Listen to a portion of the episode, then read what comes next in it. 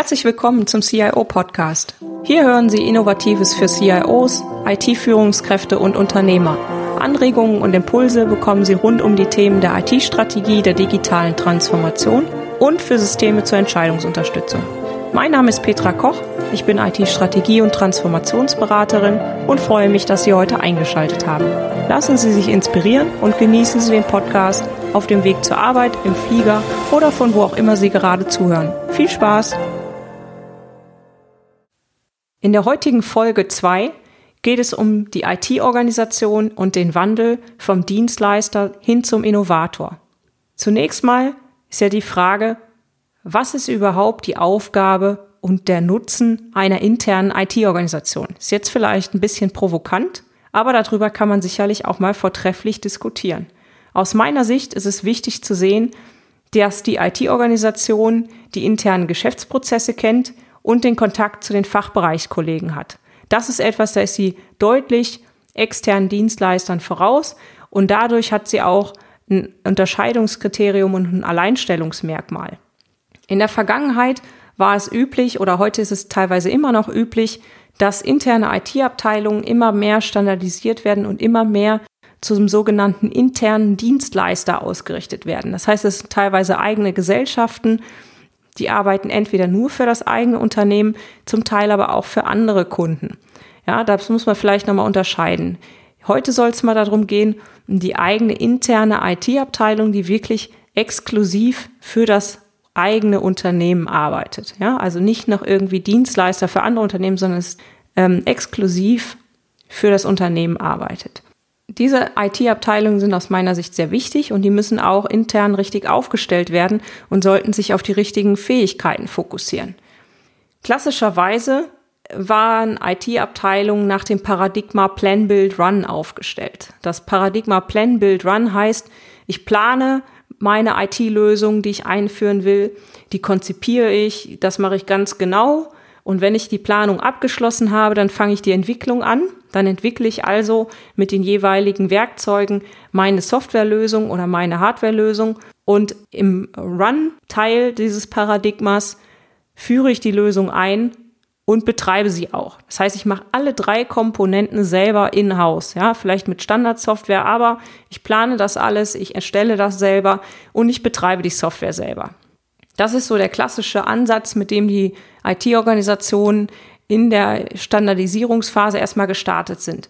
Später hat sich so ein bisschen zweites Paradigma rausgebildet. Das kommt auch sehr stark aus dem Supply Chain Bereich. Da wurde das adaptiert. Das ist das Paradigma Source, Make, Deliver okay, es ist wichtig, dass ich etwas einkaufe, dass ich daraus etwas zusammenbaue oder etwas herstelle und das dann an meinen internen Kunden, also an die Fachbereiche deliver und ausliefer. So, das heißt, ich kaufe schon deutlich mehr Leistungen ein, habe aber immerhin noch einen sehr hohen Anteil, den ich selber intern mache. Die Funktionen sind dann sehr stark aufgeteilt und die Abläufe sind sehr stark prozessorientiert in der IT. Man hat das Service Desk nach ITIL alles ent entsprechend standardisiert. Man hat entsprechende Vorgehensmodelle entwickelt, um IT-Projekte abzuwickeln und so weiter. Klassische Vorgehensmodelle wie das Wasserfallmodell oder das V-Modell kennen Sie sicherlich alle. Ja, die sind ja heutzutage schon in den meisten IT-Organisationen zum Glück eher seltener anzutreffen. Es gibt aber doch noch einige IT-Organisationen, die sich da ganz strikt daran halten und wirklich noch nach dem klassischen Wasserfall arbeiten. Wenn man jetzt nach diesen Paradigmen ausgerichtet ist mit seiner IT-Organisation, also entweder Plan, Build, Run oder Source, Make, Deliver schon einen gewissen externen Anteil dabei hat, was sind dann jetzt so die Einflüsse, die die Digitalisierung von Geschäftsabläufen dann auf die eigene IT-Organisation haben? Die Innovationszyklen werden immer kürzer, die Geschwindigkeit, neue Technologien einzuführen, die wird immer höher. Das heißt, die Konkurrenz schläft nicht, ja, die Startups um sie herum, die werden auch immer schneller. Und wenn man sich das mal anschaut von der Historie her, dann sieht man, dass das Internet irgendwo Mitte der 90er Jahre, sag mal, massentauglich wurde sozusagen durch die E-Commerce-Welle Anfang der 2000er Jahre hat das Ganze schon ein bisschen aufgelebt. Mit den Smartphones, äh, so circa 2005, 2007 wurde das Ganze noch viel stärker. Heute sind die Smartphones schon allgegenwärtig und im Prinzip ist alles darauf ausgelegt. Und jetzt kommen auch schon wieder die nächsten Themen, also das Thema Internet of Things, dass überall in jedem Gegenstand letztendlich irgendwo die IP-Adresse drin ist, die irgendwohin Daten sendet, Sensoren, nehmen wir das Auto, oder andere Gegenstände, die senden so viele Daten und das ganze Thema Bezahlfunktion, mobile Bezahlfunktion wird sicherlich in den nächsten Jahren auch noch steigen an Bedeutung. Das ganze Thema Blockchain.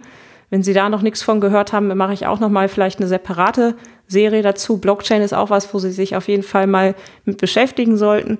Das Thema Data Analytics, das heißt, aus diesen ganzen Internet of Things Daten und Sensorikdaten brauche ich ja auch irgendwo wieder was, womit ich das ja, verarbeiten kann und dadurch Einblicke erlangen kann. Das heißt, die IT wird ständig mit diesen neuen Innovationsschleifen sozusagen auf Trab gehalten. Und jetzt kommt noch zusätzlich hinzu, dass die Geschäftsführungen in den meisten Unternehmen jetzt auch hergehen und sagen, ja, wir müssen aber auch digitale Geschäftsmodelle entwickeln. Das heißt, was ist eigentlich unsere, unser Anteil am digitalen Markt? Wo sind wir da? Welchen Stellenwert haben wir da?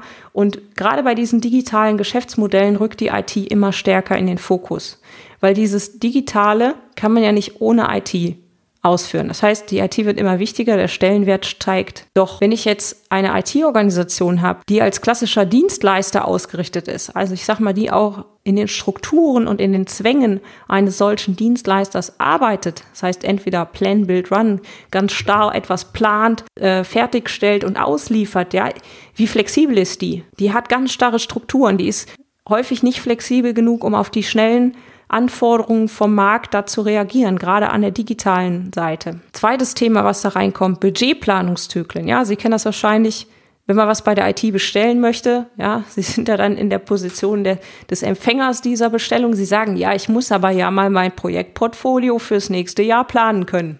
So. Jetzt sagt der Fachbereich, na ja, schön und gut, aber ich weiß doch jetzt noch nicht, was ich denn nächstes Jahr für ein Projekt machen will. Das ist ja noch weit hin. So, wie machen Sie denn dann eine Budgetplanung? Das sind ja die klassischen Fragen, die gerade in der Digitalisierung aufkommen. Das heißt, wenn ich mit den alten Werkzeugen arbeite und das auf die neuen Problemstellungen übertrage, dann werde ich irgendwo feststellen, dass das nicht so ganz friktionsfrei funktioniert. Und aus diesem Grunde habe ich einen neuen Ansatz gemeinsam mit Professor Ahlemann und mit Professor Urbach entwickelt, wie man dieses Paradigma oder diese Paradigmen aufweichen oder auch ein Stückchen aufbrechen kann. Um mal die Frage zu stellen, welche Anforderungen gibt es eigentlich an IT-Organisationen in der Zukunft? Und in Zukunft sehe ich da zum einen das Thema Innovationsfähigkeit, zum zweiten das Thema Gestaltungsfähigkeit und zum dritten das Thema Transformationsfähigkeit. Das heißt, ein neues Paradigma könnte Innovate, Design und Transform heißen. Jetzt gehen wir mal auf die einzelnen Punkte etwas genauer ein. Was heißt denn Innovationsfähigkeit? Von der Innovationsfähigkeit her sollte die IT die neuen Trends verfolgen und aktiv testen und sich ganz stark an dem Nutzerbedürfnis ausrichten. Ja, dass das eigentlich der Kernpunkt ist. Was möchte der Nutzer von uns haben? Wenn ich etwas herstelle für den internen Gebrauch, also für die internen Fachbereiche, dann muss ich mich fragen, was muss der interne Fachbereich damit machen? Und wenn ich etwas für den Endkunden herstelle, zum Beispiel digitale Produkte oder digitale Services anbiete, muss ich mich immer fragen, was macht denn der Kunde damit? Braucht er den und nutzt er den auch überhaupt? Die IT sollte weiterhin selber aktiv in der Entwicklung digitaler Geschäftsmodelle mitwirken. Das heißt nicht nur Zuschauer sein und ähm, ja, ich sag mal so ein bisschen passiv das Ganze mitverfolgen und mal auf sich wirken lassen, sondern auch versuchen, eine aktive Rolle da einzunehmen.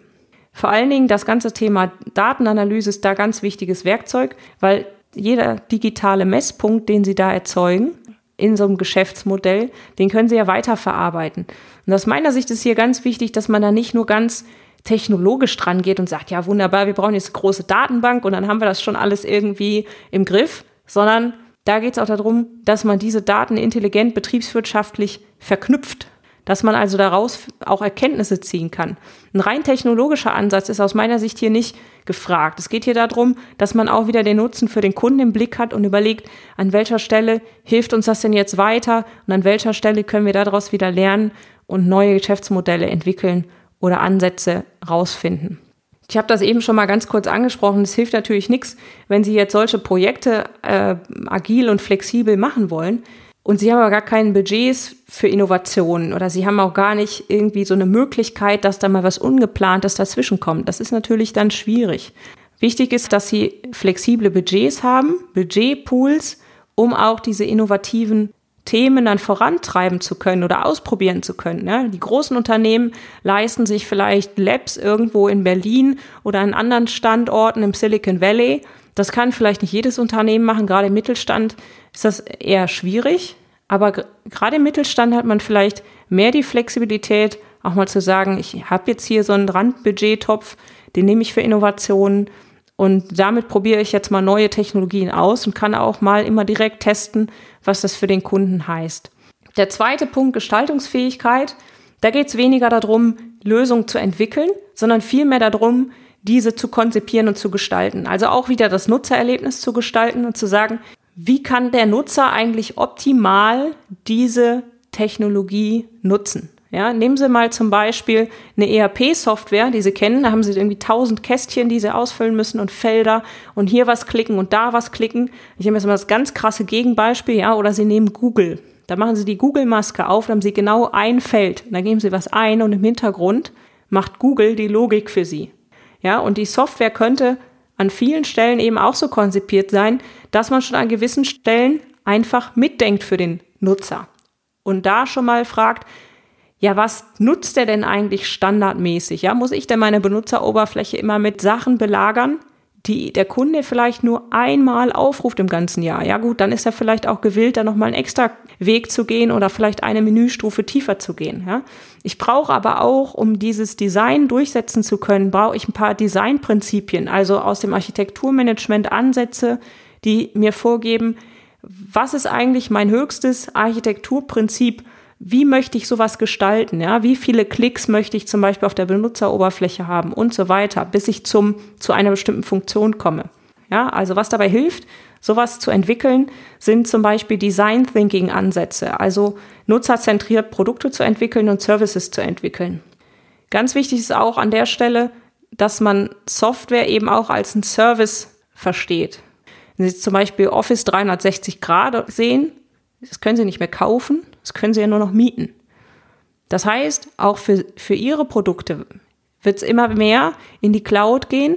Wenn Sie jetzt zum Beispiel Nutzer von bestimmten Softwareprodukten sind, das wird immer stärker in die Cloud gehen. Das heißt, Sie haben klassischerweise die IT aus der Steckdose, wie man ja auch manchmal hört. Sie nutzen es als ein Service. Sie bezahlen dann aber auch nur das, was Sie als Service nutzen. Andersrum, wenn Sie als interne IT wieder arbeiten, sollten Sie sich fragen, was können wir denn eigentlich als Service anbieten, den wiederum jemand anders nutzt? Und wie können wir das vielleicht auch abrechnen, sei es intern, sei es extern? Transformationsfähigkeit. Das ist ein ganz, ganz, ganz wichtiger Punkt in dem Thema. Denn wenn sie sich stärker verändern, wenn die Organisation sich verändert, Prozesse und Abläufe sich verändern, dann ist es ganz wichtig, die Leute auch entsprechend mitzunehmen. Viele Organisationen gerade auch IT-Organisationen zeichnen sich leider in dem Punkt durch ein sehr hohes Beharrungsvermögen aus. Das heißt, da ändert sich so gut wie nichts, weil das ist ja bewährt und das macht man ja schon seit Jahren so. Und so etwas aufzubrechen, ist extrem schwer. Da brauchen Sie einen Kulturwandel, dass Sie die Leute mitnehmen auf die Reise und sie zum Innovationspartner ihrer Fachbereiche entwickeln. Das heißt, dass die Leute miteinander statt gegeneinander arbeiten. Kennen Sie diese Situation? Dass die IT-Abteilung sagt, na ja, oder ihr Mitarbeiter sagt, na ja, aber das ist doch der Fachbereich. Das sind ja nicht wir. So, dass man da so ein ganz klares Silo-Denken hat. Ich glaube, in der, in der digitalen Welt ist es ganz wichtig, dass man da als Team zusammenarbeitet, weil sonst wird man sicherlich die Geschwindigkeit gar nicht hinbekommen, wenn man da auch noch intern irgendwo gegeneinander arbeitet. Technologisch von der Transformationsfähigkeit her sehe ich das am Produkt. Da gibt es zum Beispiel den Ansatz, eines Minimum Viable Products. Also das ist ein Produkt, was nur Minimalanforderungen hat. Das heißt, ich sage, das ist so mein abgespecktestes Produkt, was ich gerne hätte. Das entwickle ich möglichst agil und durch ständige Iterationen kommen immer weiter Funktionalitäten dazu. Das heißt, ich verbessere das. Ich bin aber schon mal in der Lage und bekomme Rückmeldungen und kann daraus lernen, ja, wie sich das verhält und was da gut ankommt bei dem Produkt und was vielleicht nicht so gut ankommt. Das heißt, ich mache immer wieder neue Iterationen. Und an der Stelle ist auch wichtig, diese Mitarbeiter und agilen Teams, die da beteiligt sind, Die brauchen entsprechende Gestaltungsfreiräume und auch eigene Verantwortungsbereiche. Aus meiner Sicht bekommen sie mit dem Paradigma Innovate Design Transform das wichtige Rüstzeug für die Digitalisierung. Sie fokussieren auf Innovation, auf Design von Software, nicht auf Entwicklung und auf Transformation ihrer Organisation, ihrer Prozesse und ihrer Systeme. Das heißt, dieser ständige Wandel zieht auch im Mindset ihrer Mitarbeiter und ihrer Organisation ein. Und da, in diesem Zusammenspiel, wenn sie die anderen Dienstleistungen über externe Partner realisieren, die sehr viel spezialisierter sind, dann bekommen sie ein schlagkräftiges Team, was auch mit schnellem Wandel umgehen kann.